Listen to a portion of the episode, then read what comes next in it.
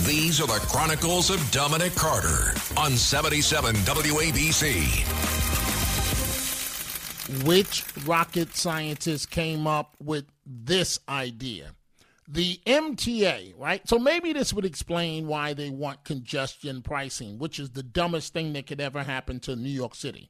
The M T A's new seven hundred thousand subway gates designed to keep fare beaters uh, from going through the system can be defeated by a simple hack, right?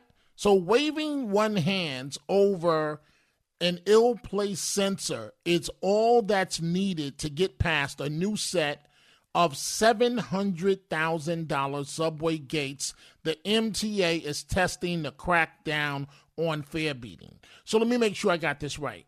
We're losing millions of dollars with fare beating, and now you've invested seven hundred thousand dollars into a new system, and it could be snapped one, two, three.